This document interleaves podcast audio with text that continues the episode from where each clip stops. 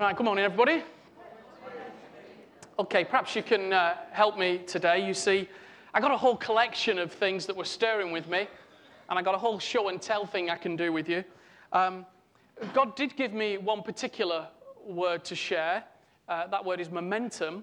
Um, but I think we n- need to help one another just identify as I'm speaking what in, what in particular is God putting his finger on uh, for you uh, this morning. Right, let's crack on. Um, there's a video that's been shared amongst us. You may not have seen it yet.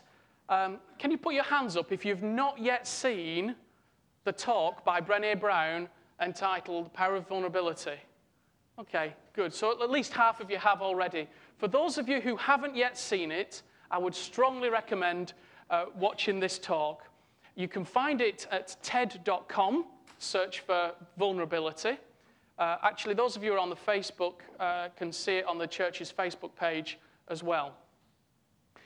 The reason for encouraging everyone to watch this is because of what God's been saying to us over uh, the last couple of months. You remember how the leaders came back from the Leaders' Weekend and said what a tremendous time they'd been sharing uh, openly and transparently about some very difficult things. People were confessing their fears and their failures, and it was very powerful. And then you remember how Steve shared with us a few weeks ago also about the opportunity to really allow God to um, dredge out uh, the crud at the bottom of the jar. What this talk does, uh, she's a researcher in vulnerability. And it's just wonderful as you hear her talk and as she discovers the power that is in uh, vulnerability and being vulnerable one another. So I would recommend that. So God had been speaking to us then about confessing our needs and our difficulties with one another. And of course, the Bible says that that's a good thing for us to do, to confess with one another. And then last week, Neil shared uh, about stop, look, and listen. His talk was entitled Selah, meaning to pause and reflect. But do you remember, Neil actually said it's more than just reflecting on God's word. There was a kind of a feeding, a real nourishment that, that when we pause and, and truly reflect on God's word, it kind of does us good. It's nourishing, yeah? Now,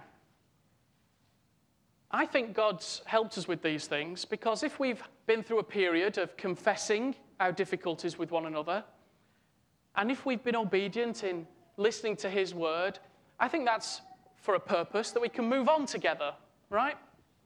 Let's move on together.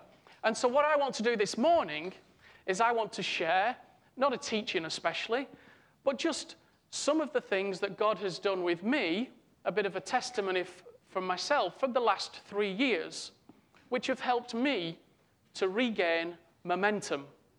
Because I believe that God uh, would have us all as a community moving on with a sense of momentum. Um, just take a look at this for a minute. Now, I get the point. Um, I'm not thrilled with that actually myself. It's not quite how I understand it. I understand what it's trying to communicate. But I've met, have you met Christians like this? They kind of seem a bit paralyzed or a bit unable to move forward because they need to hear God at every single turn. Should I be turning left now? Should I be turning right? Should I be moving on? And, and those kind of folk can get a little bit kind of stuck. Uh, and so I don't personally find God to be my spiritual sat nav, telling me when to turn left and right all the time. For me, God is more like a, a, a tour guide, a companion in the car with me, who's pointing things out as we go along, more like a compass, so that we got our bearings right as we travel forward. Um, I came across this quote, I thought it was fantastic. Now, that excites me a bit more. I, I, prefer that to God as a spiritual sat nav. I like the idea that together we can explore, we can, we can forge new pathways together with God. And so that's, that's more my kind of, my kind of thing. Um, Bernard Sanders came and spoke to the leaders a few weeks ago, And one of the points he made was that when God speaks, it's actually for us to interpret how to birth that. How is that going to be for us? How are we going to respond to it? And understandably, we can quite easily say, well, what does that look like then? And we paint a picture of what it looks like. But then that can kind of cause us to chase after the thing. Do you know what I mean? Rather than birth what God has put in our hearts. Right then. So, um, about three years ago, you know, I was struggling with the lack of momentum in my own life. You know, I wasn't dead depressed or anything, but, you know, there was a lethargy there. I knew I wasn't really firing on all cylinders.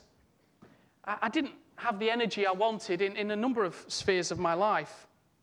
So I sought God. And God said, Anthony, things will change, but, but not immediately. Now, I'm not very good at kind of waiting, to be honest. So I signed up for Doulos that year, and that was really good for me because that gave me some people and some things to get stuck into.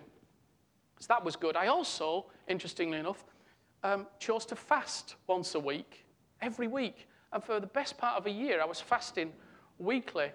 It was, um, it was a good thing to do. I wouldn't say I had any great revelation during the course of it, but it did do this.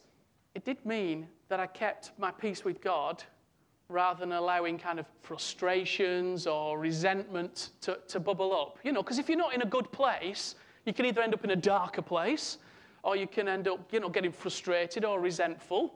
And we've got to guard our hearts, haven't we? And for me, that fasting weekly was a way in which I could guard my heart when I was without the momentum that I really wanted. Now, after about 10 or 12 months, um, God did bring about the change that would bring about a release for me. Great. Uh, it did come in the form of a shove. Okay? So, um, in, in day-to-day life, what that looked like was redundancy. And of course, redundancy is rarely a nice thing to go through, but I definitely had a sense of peace about it. And actually, I was really quite excited because this kind of signaled the starting pistol. Hurrah, I can move on now, hooray, momentum can come. Uh, you know, in all aspects of life, not, not just thinking particularly about the job, but it was, it was symbolic, if you like, of, of being able to get moving with God again.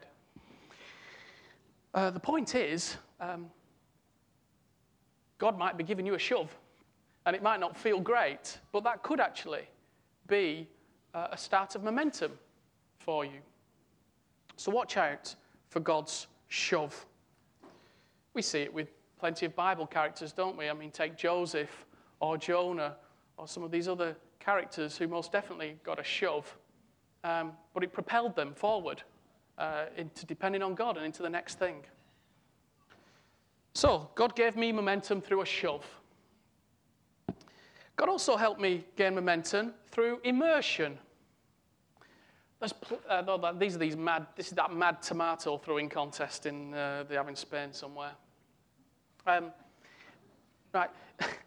There's plenty of research to show that we learn best and engage most when we're immersed in something. Okay? Now, in a world uh, where everything gets summed up in 140 characters and two minute blogs, um, it's quite nice to know that actually there is a very special place to learn through immersion. And we don't have to live with the superficial the whole time. You can see that with foreign languages, can't you? Uh, I was hopeless at foreign languages at school. I can proudly say the only class I ever came bottom of was German. Uh, but, you know, six weeks in uh, South America, and I began to learn Spanish. You know, when you're immersed in a culture, you learn the language. And so I immersed myself in doulos initially. Uh, I also decided to learn some new things. Uh, I, would always wanted to uh, ride a motorbike and learn to ride a motorbike, so um, uh, I signed up for a motorbike course and did one of these intensive four day classes. Uh, and, you know, uh, achieved, achieved what I needed to there, which was, was great. There was also the new job, which I immersed myself in as well. Uh, and that change of environment, that, uh, those new things, gave me some momentum, immersion. But there's also another type of immersion uh, I want to draw your attention to. The sound is ready, let's see if this uh, clip, will, clip will work for us. Um, so, uh, so Billy Elliot then uh, found himself immersed when he was dancing. I could fly like a bird. I lost, I lost myself in it. And for me, during the last three years, I've found some opportunities to immerse myself in some things that I'm good at. You know, God gave us all gifts and talents, right? And you remember how Neil showed that slide last week about us being on a bit of a treadmill and you can just kind of get caught up in the busyness of life and there's this thing and that thing. And I've always been drawn um, to, the, to the studies and, and scholars who talk about how people get released to do the things they're really good at. Uh, like Billy Elliot was explaining there, you can lose yourself, you can lose track of time. Time almost appears to stand still when you're immersed in the thing that you're good at, that you're gifted in. I see time stood still there, um, but I don't think I don't think that's because of I'm talking. Otherwise, we're here all day. Right. So, I would encourage you to think, just as Neil encouraged last week, let's not get caught up so much in the business of life that we're actually failing to do the things that we're really good at. Because there's God's put you on this earth for a reason. There are things that only you can do, and you can do them really well, better than anybody else. And you need to make sure that there's opportunity in your life to express those things. And if you don't know what they are yet, that doesn't matter too much. Because the next thing that God helped me with, where I found momentum, was by trying some things out. It's been great to try things out. Again, there's a whole field of research uh, on how, um, well, one of the books is called Little Bets. I haven't read it all yet, but it's about how testing small ideas, especially in the business world, can lead, lead to real business success. Having a go, trying something new. So for me, um, you know, I'm, I'm, not a, I'm not a writer especially or a, or a poet or whatever. And, um, you know, sound of my own voice. So, so I, um, I experimented with some video blogging. And um, I got some encouragement in that. And so one of the ways that I've found personal momentum in the last year or so is through video blogging. You know, in the old days, I might have written a diary or kept a journal. So it's just my little online journal, if you like. It's a way in which I can express the things that God has put inside me. Because what could be worse, people, than God puts something inside you and it doesn't find expression? So I suppose my question to you is what has God put inside you that needs to come out? And how's it going to come out? And let's not restrict ourselves to, well, it's got to look like this or look like that, because especially with new technologies these days, there's all manner of ways of being creative and expressive. So, what's God put inside you that really needs to come out, that needs to flow more? I also um, wrote a book, a little e-book, not because I wanted to make lots of money or um, gather a big following. But again, it was part of expressing these things that were bubbling up inside me. And so uh, it's quite nice. Uh, just there, you see, uh, this is the Apple iBookstore where you can find a book by Anthony McKernan called Don't Give to the Poor, Invest in Them, and you can buy it for the bargain price of £1.49.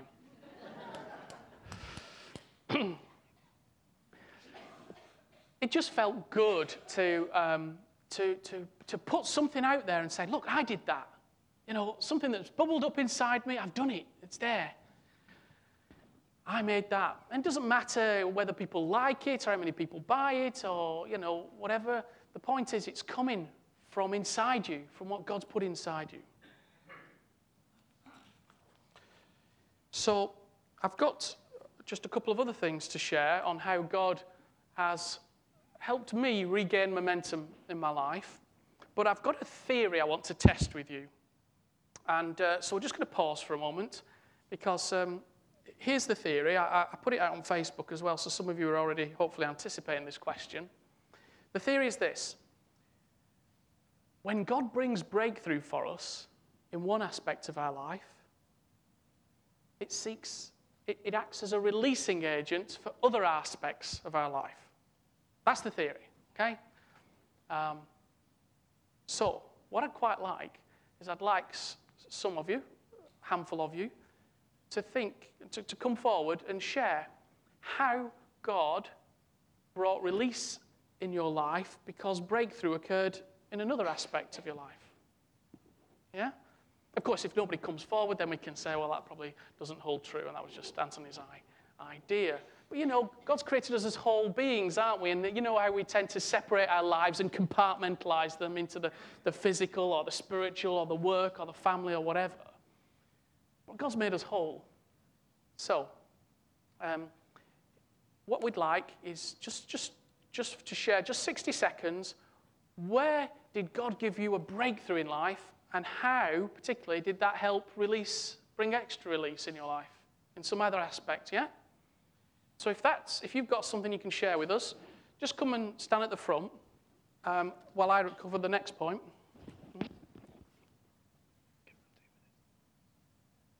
Okay, yep, yep. Okay. Because, of course, I know, because what will happen is uh, you'll either be thinking about that or watching the screen or not listening to me or whatever. So, probably the best thing to do is, um, thanks, Tanya. Yeah, come on, you can be first. Tell you what, just take a seat. Um, just discuss with the person next to you where you've had a breakthrough in life and just think about whether God used that to release something else as well. All right? Just, just have a chat one with another. Okay, let's have, uh, come on, let's have three or four more come to the front. Let's hear, you, hear from you. Okay. Right. Okay, Tanya? Uh, go on, you start then. Okay. No, it's just about a year, a few years ago, or a year ago, I don't know the time span, but just God spoke to me about, I was in a bit of a rut, and I think um, God spoke to me about just being creative, and I didn't really have any particular direction, but I just started drawing and everything. And he said, and I'd always wanted to get into children's books. And since I kind of just started, I didn't know where to start, and I just started drawing and writing ideas. It just started a ball rolling, really. So I had encouragement, a bit like Anthony said, from different places. And now I just feel like I'm really, it's kind of released more creativity in me, and also just more kind of um, knowing who I am and what, what I like, and just the kind of person I am, which kind of probably affects other things. It's well. got to, hasn't it? I, I think that's super. Did you hear that? She's just had a go. Let's, let's have a try. Let's try something. And it was releasing and the ball was rolling. Great. Uh, 30 years ago, uh, God got through to me that I needed to have uh, my father in law live with us because his wife had died and he, he, he, he was lonely. He was in an old folks' home, but he didn't get the emotional support. As a result of that, uh, God paid off our mortgage. We, we, we, we had a, an extra room in the house for four bedrooms. And uh, over the last 30 years, we've had numerous people share with us because after Dad died, um, people kept coming to us. Richard Griffin lived with us for 18 months, and various other people and families. And we were really blessed as a result of that. Excellent. Isn't that good? Isn't that great? Steve. Well, just. I thought I, was, I thought I was going a long way back because I was thinking back 13 years, but that's okay if Dave's doing 30. Um, 13 years ago, I was sitting in the school I was working with at the time, doing quite well at the job, and God was talking to us as a community about making a difference. And then there was an advert in the paper, and it was youth mentoring in Haringey. Do you want to make a difference? And I thought, yes, I want to, but if I'm going to do that, I can't do the job I'm doing over in Hammersmith and Fulham because the travelling time's too long. And so I thought it was really it. And I thought, well, okay, God, if you want me to do this, then find me a job.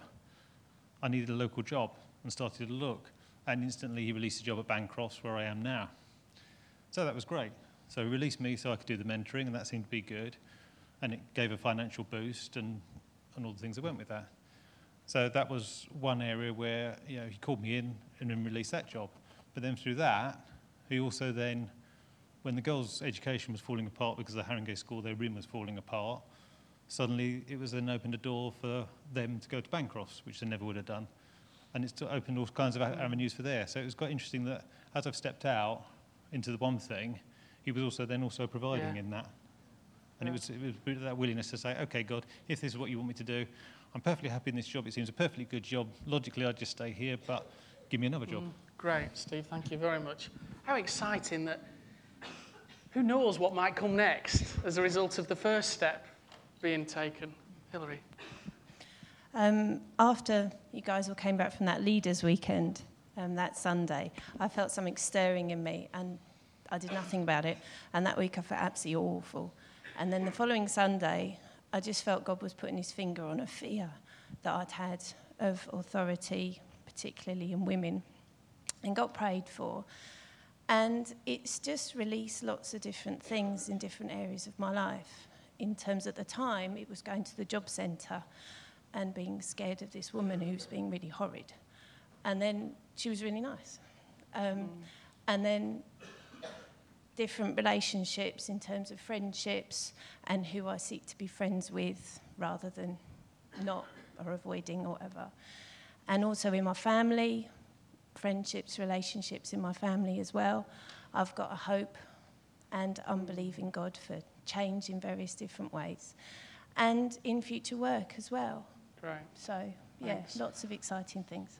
This fear thing, it's just so crippling, isn't it, when fear grabs hold of us? And sometimes we don't even, sometimes we might not even realize we're operating in fear. It's just, you know, we're just held back because, well, what if they don't like it? Or what if I'm not good? Or what if I haven't got the money? Or what's the implication on my time? We can always think of millions of reasons why not to step out, to have a go. Thanks, Hilary. And um, let's not have fear hold us back. Pax.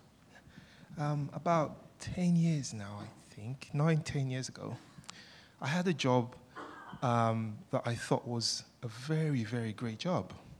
I uh, went for this interview, um, and on the first, when I came to start work, all the guys that interviewed me had left, and I became the head software guy. So I was thinking, this is a good job. So I had to interview people a week after I just started myself and had people reporting to me. So I thought I was, this is really good. But I still felt like I wanted to do a master's degree. And so I told my aunt at the time, and she's like, You're stupid. How can you be head of the, you know, blah, blah, and you're going to leave? But I just felt like I had to go. So I told the guys I was working with, and they said, Yeah, you can go and get this job, and we will um, let you work with us offline while you're at school, blah, blah, blah. So I got this expensive laptop, all of that stuff. And then just about when I was about to leave, I'm sitting Leave down, Leave the course? leave The the, job job, the for, course. for, for my master's Right. degree in Manchester. Um, I saw two of my colleagues talking together, just whispering with themselves. And I just had this very profound word of knowledge. You see those two guys talking there, they're actually planning on sacking you.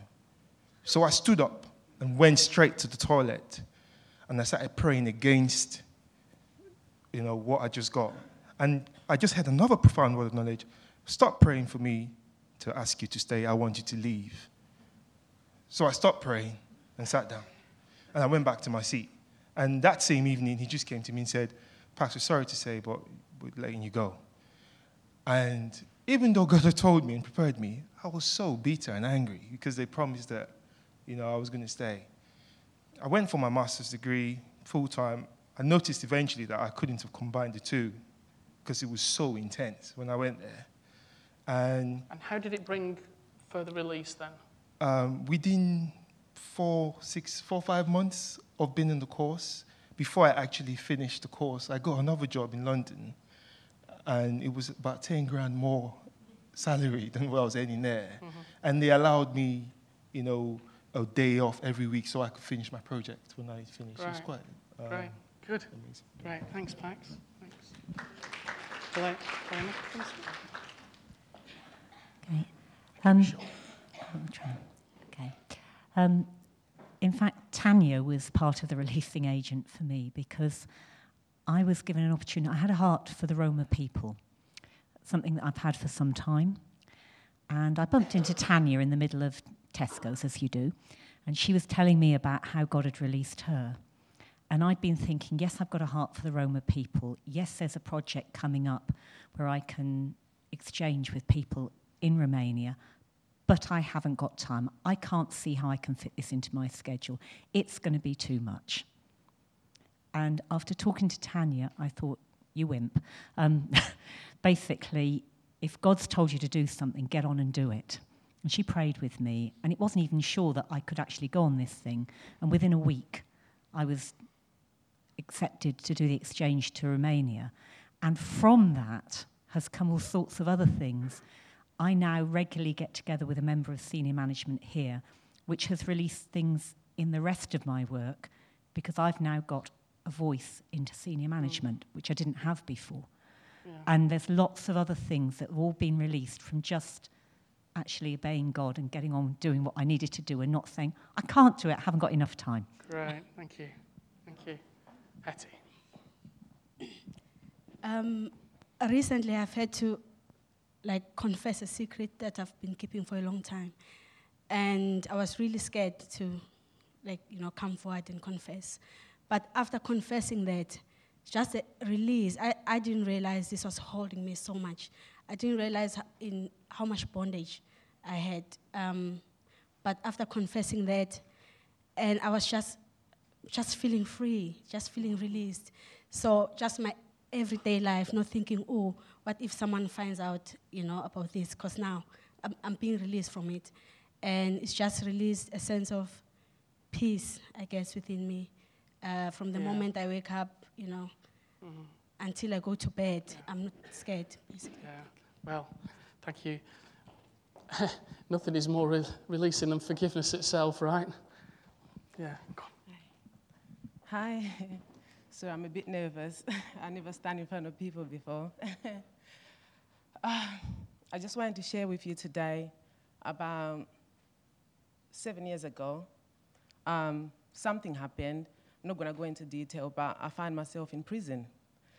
So um, after I came out, um, I thought, what am I going to do? I can't, you know, help myself. I can't provide for myself. I was just on my own. I don't really have my family here. So I found a job as a kitchen porter. So from being a kitchen porter, I was always interested in food. So they decided to train me as a chef, you know, after that. So I just kept progressing, just doing the same thing, looking for other chef jobs. So after that, I met this guy called Levi Roots. You guys probably know him, the reggae reggae sauce.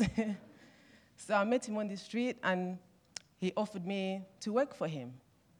So I've been trained to be a Caribbean chef, an Italian chef, English cuisine chef. so, you know, that's, I just think, you know, it was God's way for just putting me in that position. I never thought I would be a chef. I never wanted to be a chef, but I'm proud to be a chef now. So, anyone Wonderful. fancy some good food? I'm here. Oh, you should, you should have done that now. Great. Well, I think you can see some themes coming through there. That, uh, first of all, being obedient to God, um, the encouragement of friends to step out, overcoming fear, not allowing fear to hold on, confessing things as well, and that one thing leads to another because in God's economy, that, that's the way He is. So I think we can be excited, um, even in difficult times, that God provides releasing agents for us to move on. Another one for me personally was a new environment. Uh, I got a, a new job, and that was a fascinating environment. The culture there was totally alien to the kind of culture that I'm used to. But I still loved being able to um, get stuck in, understand uh, uh, this organization that I was, I was part of. It was really good for me. Uh, I got to travel as well. You know, just changing your route to work or to school, changing your wardrobe, rearranging your furniture, research studies show that all of these things can really help just, just freshen up the thinking.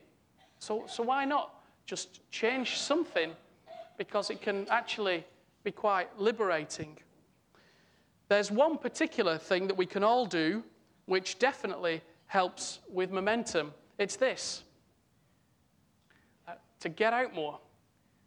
Time and again, research studies show that if people get some exercise and fresh air, um, it really does help people to become more generous uh, and on the front foot more. You might recognize that uh, photo. Uh, it's taken from Hainault, looking back across uh, to London. Now, let's watch the second greatest race of all time. It occurred last summer, not far from here. And the question for you while you're watching it is what was it that made this one of the greatest races of all time?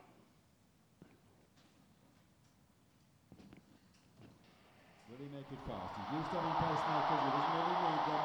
A great Roars, the tall figure of Rudisha, whose father won an Olympic silver medal at 4x4. And Rudisha is already prominent there, a man on his shoulder in the Ethiopian colours. Right on the outside, Kaki also. Kaki's on the shoulder of Rudisha, but it's Rudisha holding the inside lane. It's Rudisha from Kaki, from Aman, from Kitum. It's fast, it's around 24.6 for the first 200 metres. This could be something very special indeed. Rudisha is taking it on, and Kaki is sitting behind him. Aman is next in. Yeah, so fast that uh, the computer can't cope with it. It was typical. It was fine this morning when I was running that. Okay, so uh, let's have some suggest. That's a clue. Let's have some suggestions. That was the 800 meter Olympic final that David Rudisha won uh, last year on August the 9th. You tell me, why do you think that was one of the greatest races in history? Let's have some suggestions. Sorry? Yes, he led from start to finish. Good. Someone else? It was a new world record. He broke it for the sixth consecutive, his own record for the sixth time. Yes, um, they say you can sum up the race in 16 letters. Um, world record, national record, personal best, personal best, personal best, national record, season's best, personal best. Uh, Chris, you had one? Oh, that's it, yeah. There are some other reasons as well. So, not just that, every competitor ran the fastest race in history for their positioning. But it gets even better because the guy who came last, he was a Brit actually called Andy, hey, he would have won the gold medal in every previous Olympic final of that event. Isn't that amazing? when we run with the best, we all raise our game. When we run with the best, we all raise our game. Are you running with people who will help raise your game? That's one of the ways I've found momentum in the last couple of years. I've been introduced to a whole set of new people um, authors and bloggers and people I meet through my work, and it's really helped raise my game. Also, I've committed myself to spending more time with people like uh, Nathan and other friends in the church. Who is going to help you raise your game? What can you do about that?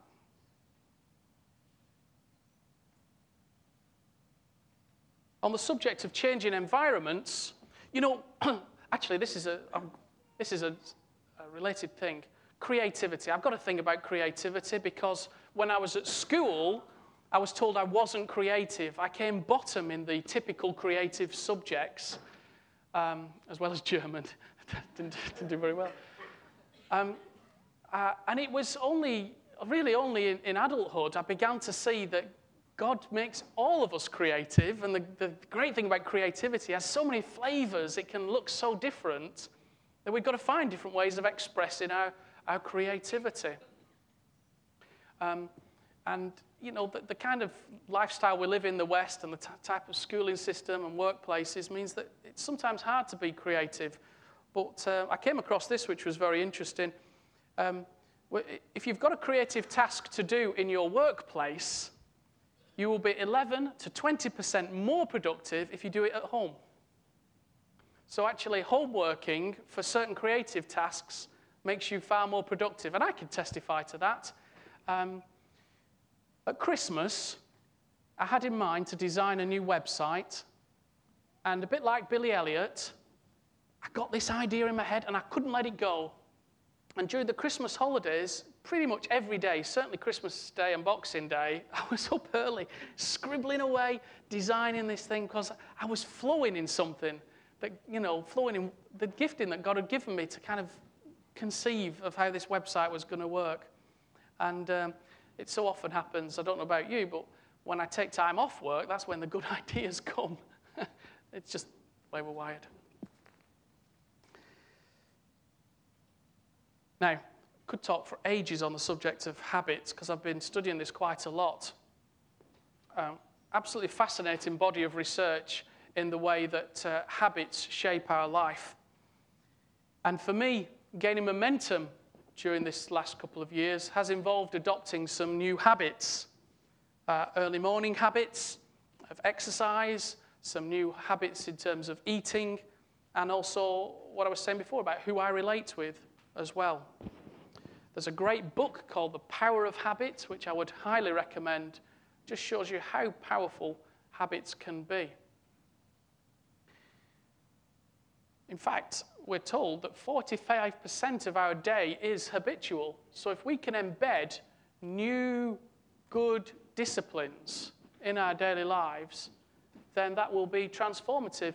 They say you only, well, studies vary, but some studies say you only need to adopt a new habit every day for 30 days to embed it in your life. Some say 60. You know, one to two months, and you've got that new habit sussed.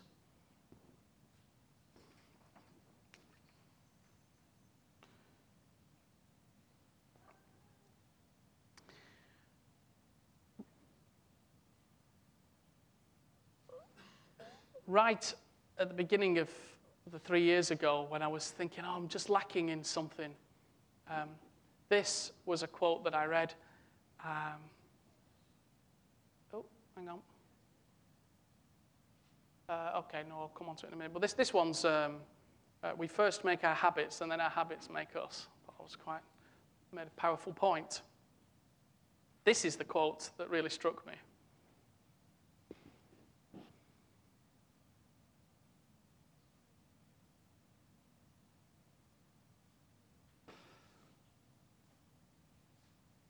So, come on, let's have some adventures, eh? Should we, should we, you know, go for it? Should we try some new things? Should we push the boat out a bit? Should we experiment, change some things?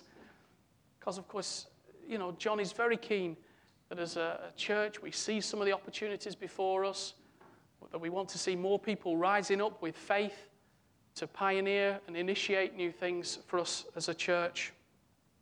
And um, you know, I'm not one to sit, sit still. So I'm excited at what God's got before us and some of the things He's doing with, with us as a church. Um, that's only half the quote, actually. The, the next bit uh, says this.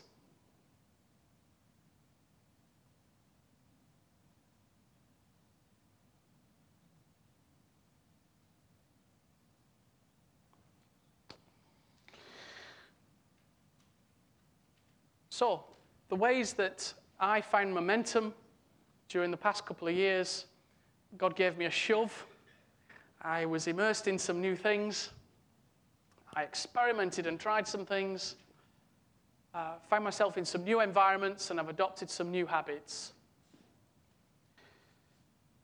Of course, I suppose the key question is yes, but Anthony, is this new momentum that you've got, is it helping you to love people and love God more? That would be a, a key litmus test, I suppose. Well, I hope so.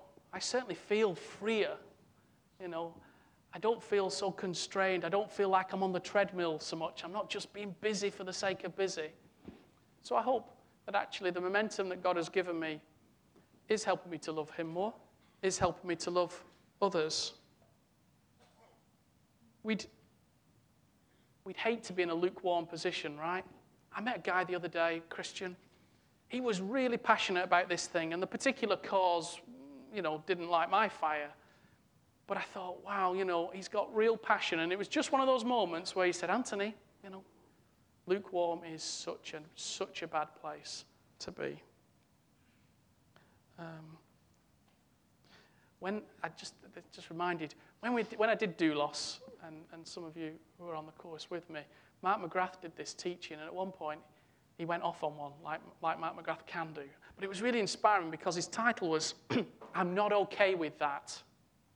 And he listed a whole load of things. And it was really inspiring. you know, there are some things we, we need to get more passionate and concerned about things. I'm not okay with that. I'm not okay with that. I saw another quote the other day. If you aren't outraged, you've not been paying attention. now, of course, matters greatly what it is that we're outraged about, but you, you get the idea. Let's not be, let's not be lukewarm or just trundling along in second, second gear. Today, of course, is a day when we celebrate and remember uh, the moving from death to life, Jesus' resurrection. Imagine those disciples. After three years with Jesus, they'd seen the miracles, they knew he was the king, they were just so excited. And then the, the terrible tragedy, even though he'd prophesied and spoken about it, they, they didn't really understand. They didn't really get it, did they? And he's crucified. They were in a dark place. But the momentum came because they met with the risen one. The momentum came when they got his anointing.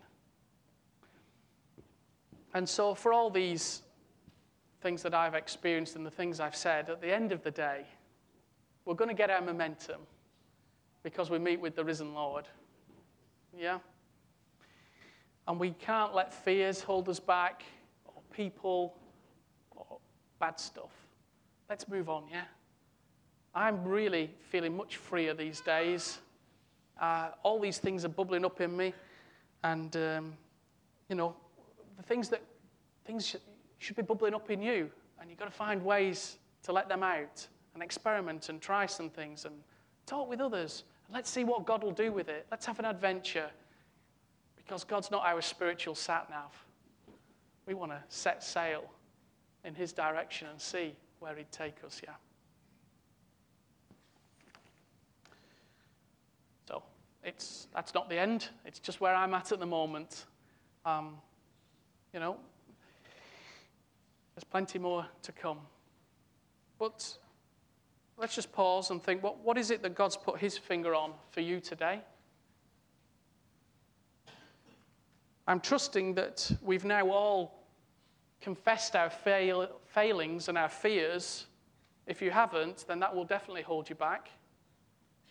So if you still feel like you're trapped and you've got things holding you back, do come forward shortly and say, Lord, I'm confessing this, and ask some people to stand with you and pray with you. If you haven't heard God, well, say Selah, stop, listen, join with others. And perhaps some of the things that have inspired and moved me might also inspire and move you as well. We can't stand still, can we? I, I just, no way. Let's see what God's got for us.